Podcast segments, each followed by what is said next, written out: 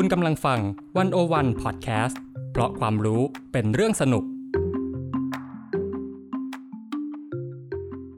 เครื่องเนิร์ดหมายถึงคนที่เปรียบเสมือนเครื่องจักรความรู้ จริงจังกับการตอบปัญหาเพี้ยนเพียนๆแบบมีหลักการ Game begin. ใหม่ ใหม่ ใหม่ ใหม่ เปิดเครื่องเนื้อซีซั่น2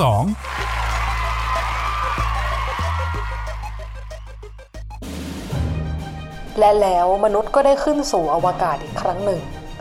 จรวดกำลังจะถูกปล่อยในอีก 3 วินาที 3 2 1เอาละครับต อนนี้หลังจากจรวดออกจากฐานแล้วก็ออกตัวไปแล้วกำลังขึ้นไปขึ้นไปขึ้นไปขยานเข้าสู่ชั้นบรรยากาศชั้นบรรยากาศชั้นแรกโทโพสเฟียร์ไปต่อขับไปต่อสตราโตสเฟียร์มีโซสเฟียร์เชื้อเพลิงกำลังจะหมดปล่อยจรวดเชื้อเพลิงออกจากตัวยานแล้วก็พ้นเทอร์โมสเฟียร์จรวดออกไปนอกโลกแล้ว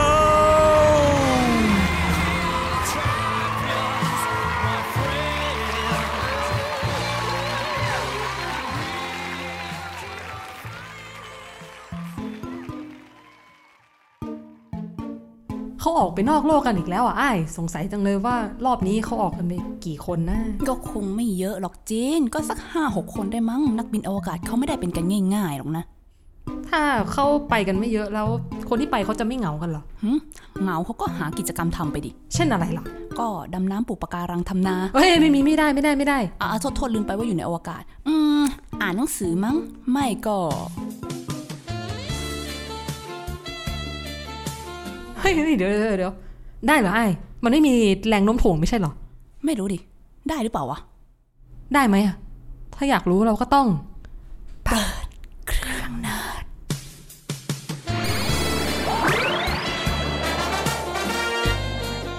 และเครื่องเนิร์ดของเราในวันนี้ก็คือ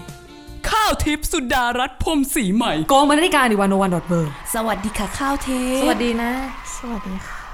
ต้องไม่พูดอีกเหรอสวัสดีมาแนวเซ็กซี่เหมือนกันเลยเนี่ยต้องมาแนวนั่นน่ะเซ็สิกซี่เอ้ยกลับมากลับมาเสียงเดิมเดี๋ยวโอเคเซ็กซี่กันทั้งเทปเราจะฟังไม่รู้เรื่องอ่าอะเริ่มกันเลยดีกว่าว่า เอาง่าย ๆ นะข้าวทำไมเราไปถึงอวกาศแล้วเนี่ย เราต้องพูดถึงเรื่องเซ็กซ์กันด้วยแล้วเนี่ย เพราะเอาจริงๆเนี่ยพอพูดถึงอวกาศแน่นอนว่ามันก็เราก็น่าจะนึกถึงภาพแบบว่านักบินอวกาศกำลังยุ่งกับการแบบว่ากดปุ่มสวิตช์หลายๆอย่างเนี่ยแล้วก็ทำภารกิจอะเนาะอืมใช่เขาก็น่าจะงานยุ่งกันแล้ว เออเรื่องทำไมจู่ๆเรื่องเซ็กมันมาอยู่กับเรื่องอวกาศได้ อืม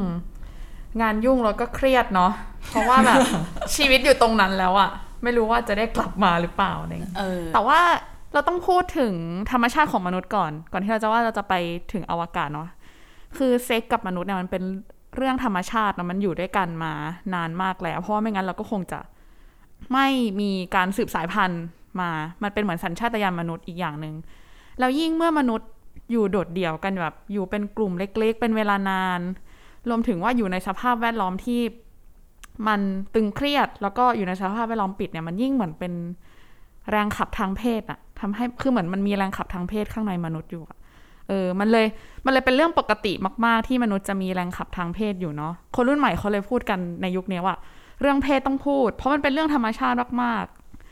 แล้วคำถามคือเวลาเราพูดว่าเรื่องเพศต้องพูดเนี่ย มันต้องพูดกันไปจนถึงอวกาศเลยไหมอืมเพราะว่าถ้ามองเรื่องเนี้ย ถ้าถ้าถ้ามองประเด็นเรื่องอวกาศเนี่ยเราต้องบอกว่าหลังจากมนุษย์เพราะว่าวันหนึ่งโลกก็ต้องถึงวันล่มสลายเนาะเพราะว่าทรัพยากรที่มีอยู่ ก็เลยมีความพยายามที่อยากจะหาบ้านใหม่ เกิดขึ้นมาคำถามคือการสำรวจอวกาศก็เริ่มมีภารกิจและเป้าหมายที่มากกว่าการศึกษาอวกาศ คือช่วงแรกที่เราค้นพบว่าโอเค เราไม่ได้อยู่โลกอย่างโดดเดี่ยวแล้วอะเรามีโลกข้างนอกหมายถึงว่า อวกาศมีดาวดวงอื่นอยู่อะมันก็มีความอยากรู้กันใช่ไหมว่า แล้วข้างนอกมันมีอะไร แต่ทีเนี้ยพอเราเริ่มรู้แล้วว่า โลกจะล่มสลายเราต้องหาพื้นที่อะไรบางอย่าง องค์กรการบินอะไรต่างๆ เขาก็เลย อยากที่จะมีภารกิจที่แบบออกไปสำรวจดูว่ามนุษย์จะอยู่นอกโลกได้ไหม จะอยู่พื้นที่ดาวดวงอื่นได้ไหม ดังนั้นกิจกรรมที่เป็นคำถามคือ แล้วเซ็กล่ะ จะเป็นหนึ่งในกิจกรรมที่เขาไปทดลองหรือทดสอบกันไหมว่า จะมีความเป็นไปได้ในการดำรงชีวิตมนุษย์ข้างนอกโลกหรือเปล่า นั่นสิ เพราะว่าถ้าพูดถึงธรรมชาตินอกจากการกิน การแบบอยู่อาศัยอะไรกันแล้วเนี่ยเรื่องการสืบสายพันธุ์มันก็เป็นเรื่องใหญ่ถูกไหมแล้วมันเคยมีการทดลองใช้ชีวิตในอวกาศ แล้วก็เรื่องของแบบเซ็กส์อะไรอย่างนี้หรือเปล่าอะมันมีความเป็นไปได้บ้างไหมมีใครเคยพยายามจะทดลองหรือว่าหาข้อสรุปได้ไหมว่าอะนอกจากแน่นอนว่าภารกิจของการไปอวกาศมันก็คืออย่างที่เขาทิปเล่าว่าเออไปสำรวจว่า มันมีพื้นที่อื่นนอกจากในโลกไหมแล้ว มนุษย์จะใช้ชีวิตนอกโลกยังไงด้วย อืมอันนี้เป็นคำถามที่น่าสนใจ เพราะว่าเมื่อปี 2000 มีนักเขียนวิทยาศาสตร์ชาวฝรั่งเศสนะคะ อันนี้เออไม่แน่ใจว่าอ่านชื่อถูกไหม แต่ว่าเขาชื่อว่าปีแอร์โคเลอร์เนาะแล้วก็เขาได้เขียนหนังสือไว้ เป็นหนังสือที่พูดถึง The Final Mission เมียเมียนี่คือเป็นชื่อสถานีอวกาศของเออ เออรัสเซียแหมกำลังจะถามเลยว่า Final Mission เมียนี่หมายถึงเมียของเขาหรือเปล่าเนี่ย ไม่ใช่ไม่ใช่ไม่ได้หมายถึงเมียภาษาไทยของเขานะโอเคโอเคโอเคแต่มันคือ M I R ใช่ มันคือ MIR เป็นภาษารัสเซียคือหมายถึงสถานีอวกาศเนาะแล้วก็ในหนังสือเล่มนี้ระบุว่ามีรายงานวิจัยของอเมริกาและรัสเซียที่พบว่านักบินอวกาศเคยมีเซ็กกัน ระหว่างโปรแกรมศึกษาความอยู่รอดของมนุษย์ ที่แบบเหมือนเอามนุษย์ไปลองบินโคจรบนอวกาศนานหลายปี เอ๊ะจะอยู่ยังไง แล้วเขาบอกว่าจริง ๆ ระหว่างการที่เขาบินโคจรในอวกาศกันเนี่ยเขามีกิจกรรมทางเพศเกิดขึ้น ซึ่งโคเลอร์บอกว่าจริง ๆ แล้วเรื่องเซ็กซ์เนี่ยเป็นสิ่งต้องห้ามของนาซาเลยนะ แล้วก็แม้กระทั่งองค์กรการบินของมอสโกก็ไม่อยากให้พูดถึง แต่ว่ามันก็ไม่ ไม่สามารถจะห้ามให้คนรักกันได้อะเข้าใจไหมเอออ แต่แต่แต่เราก็แอบแบบว่าจั๊กจี้หัวใจเหมือนกันเนาะเวลาที่แบบว่าเขาไม่แอบมีเซ็กซ์กันอยู่ลับๆ แล้วแบบองค์การนาซาอะไรอย่างเนี้ยเขามาแบบเฮ้ยแถลงข้อมูลว่าแบบเออมีอะไรในเกิดภารกิจนี้นอกจากเราจะพบนั่นนู่นนี่นี่นู่นนั่นในอวกาศอวแล้กาวศก็ยังมีเซ็กกันอีกด้วย มันก็จะอีหลักอีเหลือนิดนึงนะถ้าเกิดว่าเขาแถลงอยู่รวมอยู่ในภารกิจด้วย ใช่ใช่มันมันเป็นมันเป็นเรื่องที่แบบ เราคงจะรู้สึกแบบ คือมันดูเป็นเรื่องส่วนตัว แต่มันก็ยังไงอะ มันด้วยความที่มันเป็นการทดลองมันของระดับซีเรียสเหรมอนุษยชาติอะ มันซีเรียสขใช่นาดคือนั้นใช่ไหมคือโคลเลอร์บอกว่ามันเป็นเรื่องเซ็กซ์คือเรื่องเซ็กในอวกาศมันเป็นหัวข้อที่ซีเรียสนะ แล้วก็การทดลองเนี้ย คือเขาพูดเมื่อปี 2000 ว่า การทดลองอะมันยังคงดำเนินการอยู่ เพราะว่ามันเป็นการวางแผนเพื่อให้คู่แต่งงาน บนสถานีอวกาศเนี่ย สามารถมีทายาทของเมียทายาทของ MIR อ๋อโอเคโอเค ชื่อสถานีอวกาศเนาะ เขาก็เลยจำเป็นต้องรู้ว่าไอ้กิจกรรมทางเพศจะเป็นไปได้ไกลแค่ไหนโดยที่มันไม่มีแรงโน้มถ่วงคิดไกลมากเหมือนกันนะเนี่ย ใช่ ซึ่งผู้เขียนเนี่ยเขาก็อ้างถึงรายงานลับของนาซาเรื่องภารกิจกระสวยอวกาศในปี 1996 ที่มีชื่อโครงการว่า STS-XX เป็นโครงการที่ต้องการทดสอบความเป็นไปได้ในเซ็กซ์ในชั้นบรรยากาศที่ไม่มีน้ำหนักเนาะก็คือแบบว่าเป็นโครงการที่ ตั้งขึ้นมาเพื่อทดสอบเรื่องเซ็กส์โดยเฉพาะอย่างนั้นเหรอ ใช่โคลเลอร์เขาอ้างอย่างนั้นนะ ว่ามันคือโครงการที่แบบต้องการทดสอบเรื่องเซ็กซ์โดยเฉพาะเลยอ่าแล้วก็ในรายละเอียดของโครงการเนี่ยก็คือจะมีจะมีการทดลองที่แบบมีการเลือกมา 20 ท่าทาง 20 ท่าเพื่อมาทดสอบเซ็กส์ย่งนั้นนะใช่ 20 ท่าเซ็กเพื่อมาทดสอบว่า เพื่อคัดให้ได้ท่าที่ดีที่สุด 10 ท่าสำหรับการมีเซ็กบน สภาวะที่ไร้แรงล้มถ่วงอะเอ้ยมันก็ต้องทดลองกันก่อน เพราะว่านั่นแหละ ก็มันไม่มีแรงโน้มถ่วงอะเนาะมันก็ต้องหาท่าที่เรียกได้ว่ามีประสิทธิภาพที่สุด เดี๋ยวนะ แล้วจาก 20 ท่าให้เหลือ 10 ท่าเนี่ยเขาเขาทดลองกันยังไงอะคือคือฟังตอนแรกเราอาจจะรู้สึกว่า เอ๊ะ มันคือการให้นักบินไปลองทำอะไรหรือเปล่าแต่เปล่านะคะ คือ ตอนแรกเขาทดสอบผ่านการจำลองด้วยคอมพิวเตอร์ก่อนจำลองด้วยคอมพิวเตอร์ เอาโมเดลมาจำลองท่าทางแล้วก็ใช่ใส่แบบว่าสมการใส่แบบโมเดลตัวเลขเข้าไปอะไรแบบนั้นใช่ไหมใช่ประมาณนั้นก็คืออะยี่สิบท่าเนาะเหลือพื่10ท่า เพื่อให้ได้สิบท่า หลังจากนั้นแล้วเขาก็จะให้หนูตะเภามาเป็นตัวทดลอง ผ่านสภาวะไร้แรงโน้มถ่วง คือจะผ่านการจำลองด้วยคอมพิวเตอร์มาแล้ว ก็เป็นหนูตะเภาแล้ว ใช่ เฮ้ย ใช่หนูตะเภาได้ด้วยเหรอ มันจะแบบแบบ จัดท่าทางไม่ตรงใจเราเหรอวะนี่แหละคือคำถามแต่ว่าคือโคลเลอร์เขาไม่ได้ลงรายละเอียดตรงนี้เนาะแต่เขาบอกแค่ว่า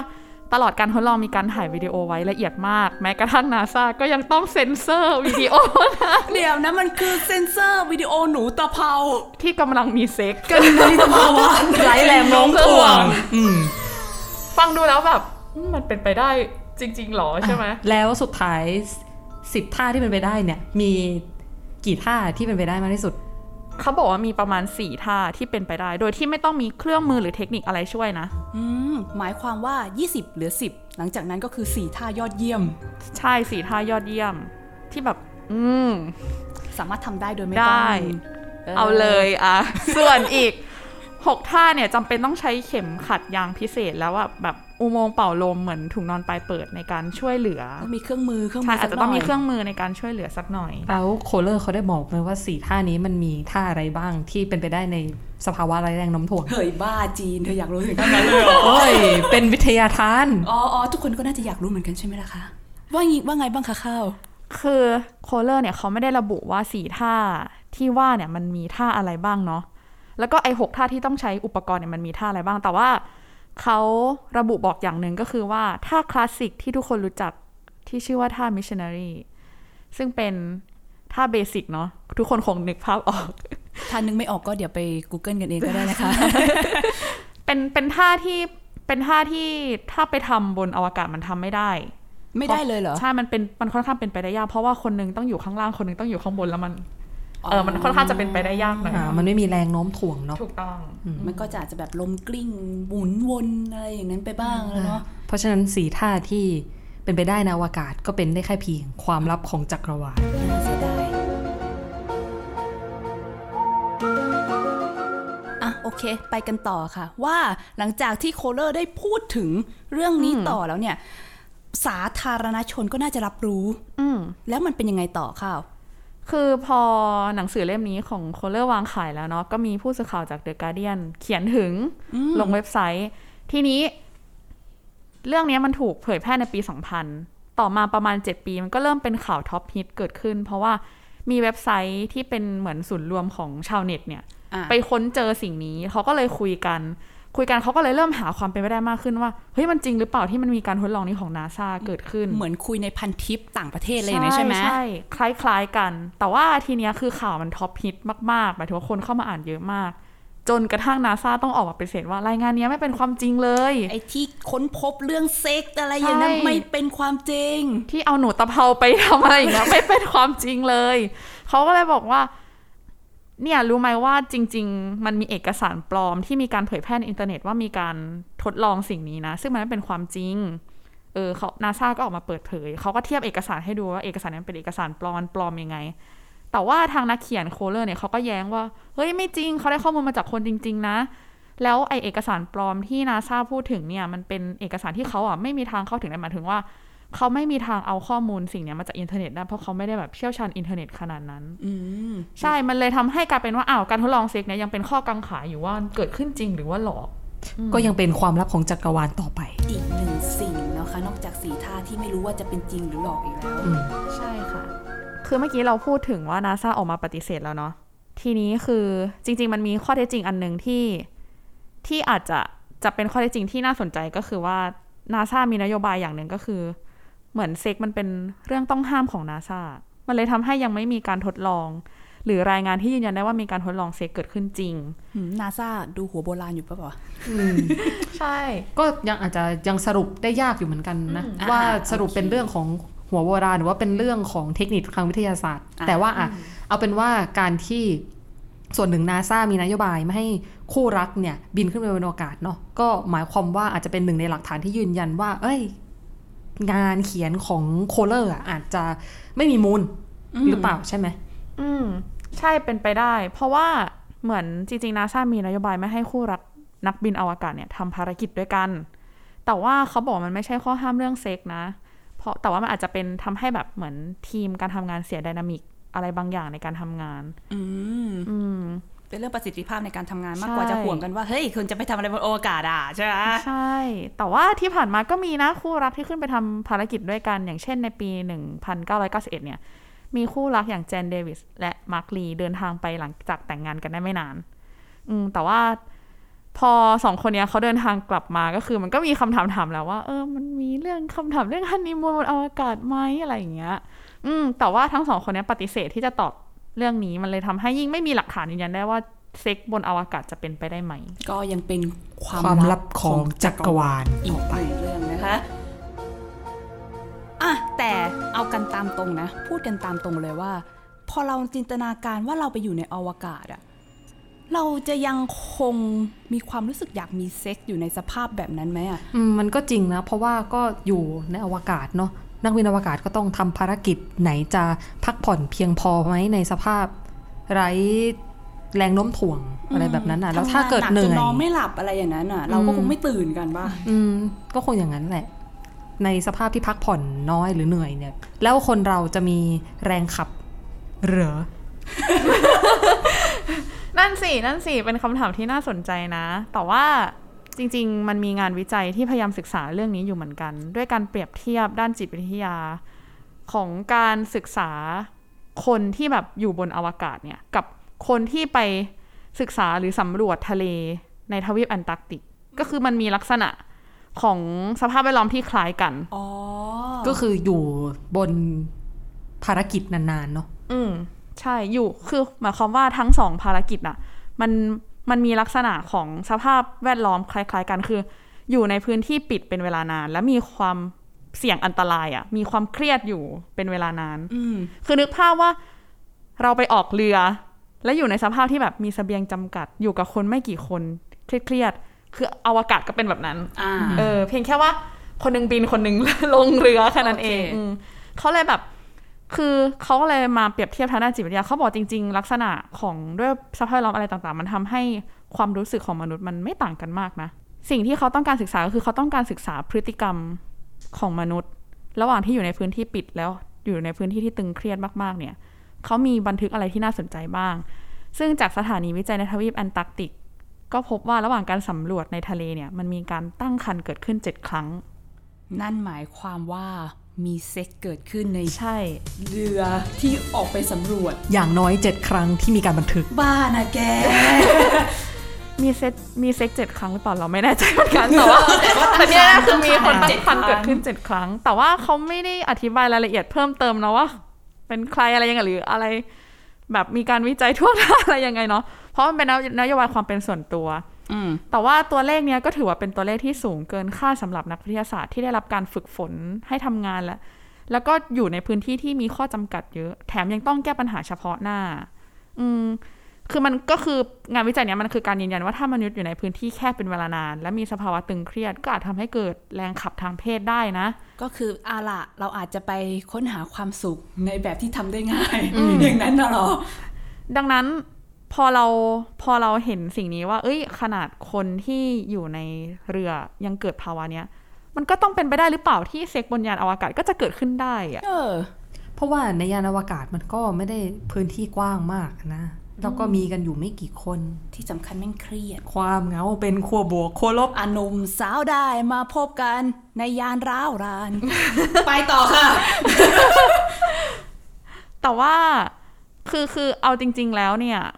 พอคนไปมีเซ็กส์กันแล้วเกิดทำให้ตั้งครรภ์เนี่ย ทีมศึกษาเรื่องนี้นะ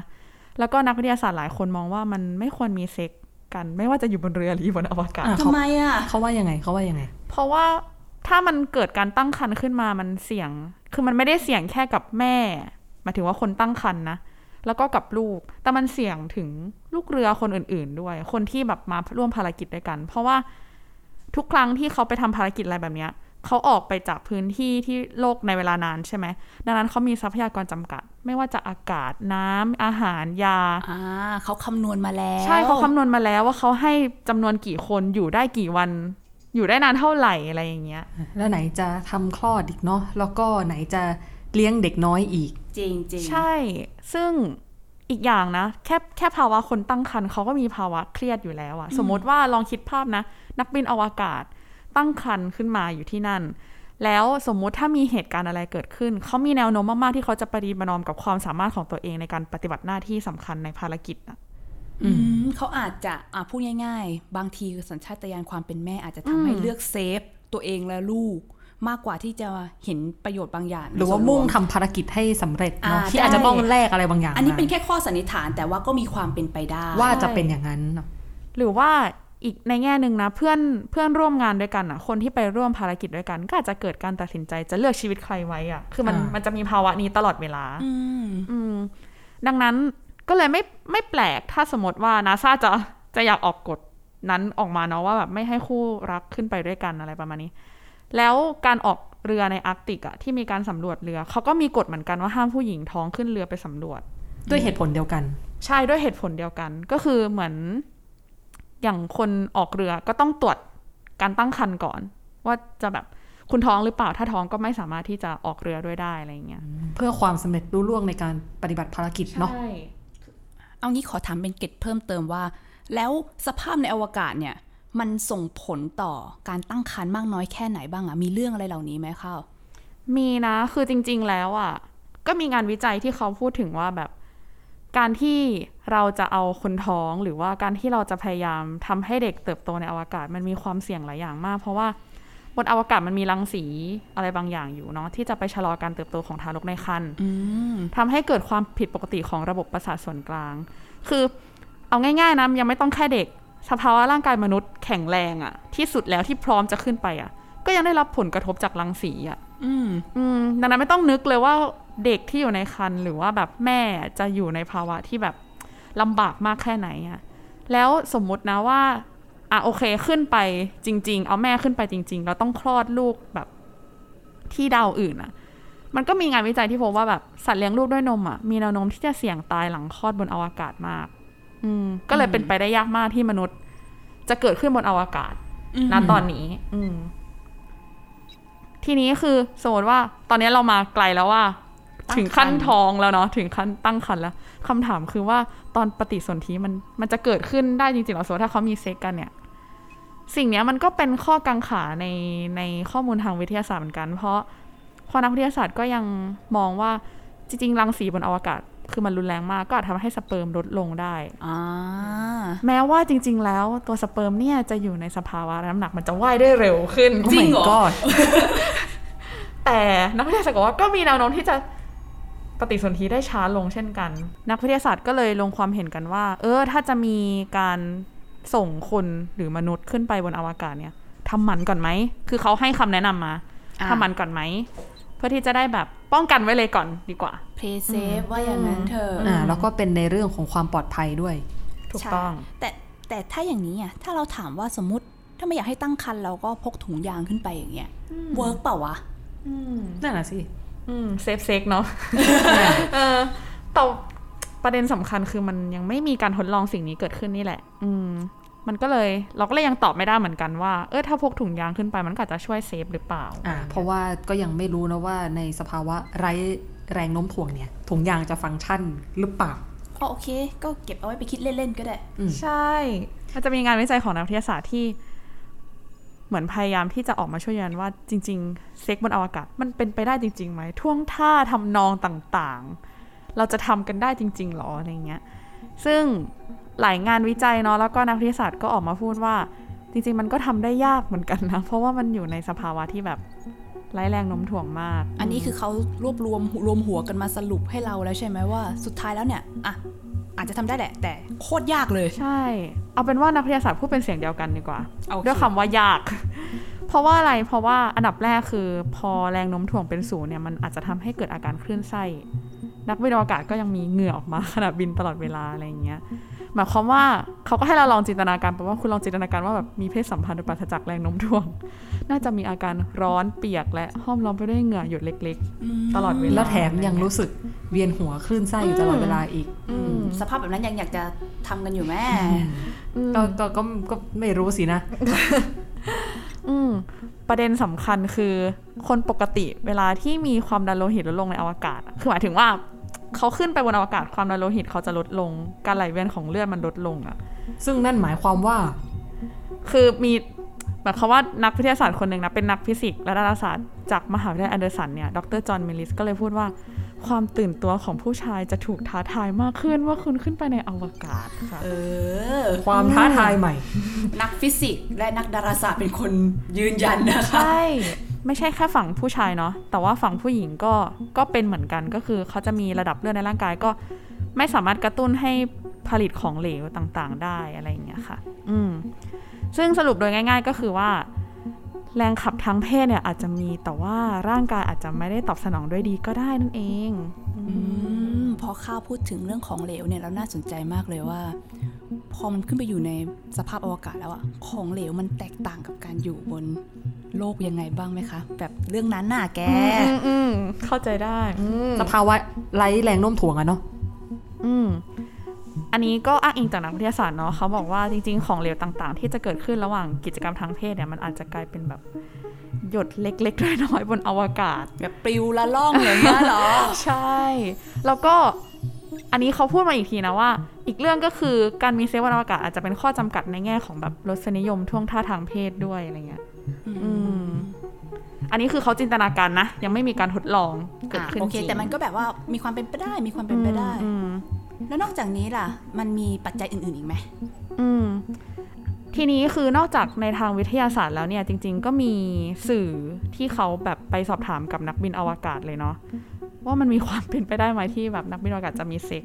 ในแง่ของอารมณ์ดีกว่าอะคือเมื่อกี้พูดถึงในแง่ของทางวิทยาศาสตร์ทางร่างด้านด้านร่างกายแล้วร่างทางชีววิทยาเนาะ อันนี้เป็นอืมทางจิตวิทยาบ้างใช่ว่าในทางความรู้สึกเนี่ยเป็นไปได้หรือเป็นไปไม่ได้อืมแล้วนักบินอวกาศคนนั้นเขาว่ายังไงบ้างคะอืมจริงๆสื่อนี้นะคะก็คือไปสอบถามทางนักบินอวกาศ แล้วก็ลอร่าวูดแมนซีซึ่งเป็นนักเขียนเจ้าของหนังสือ Sex in Space ซึ่งทั้งสองก็ตอบตรงกันว่ายากมากในการที่จะแบบเกิดเซ็กบนอวกาศ เพราะว่าสภาพพื้นที่โดยทั่วไปของยานอวกาศ มันทำให้เกิดกิจกรรมทางเพศได้ยาก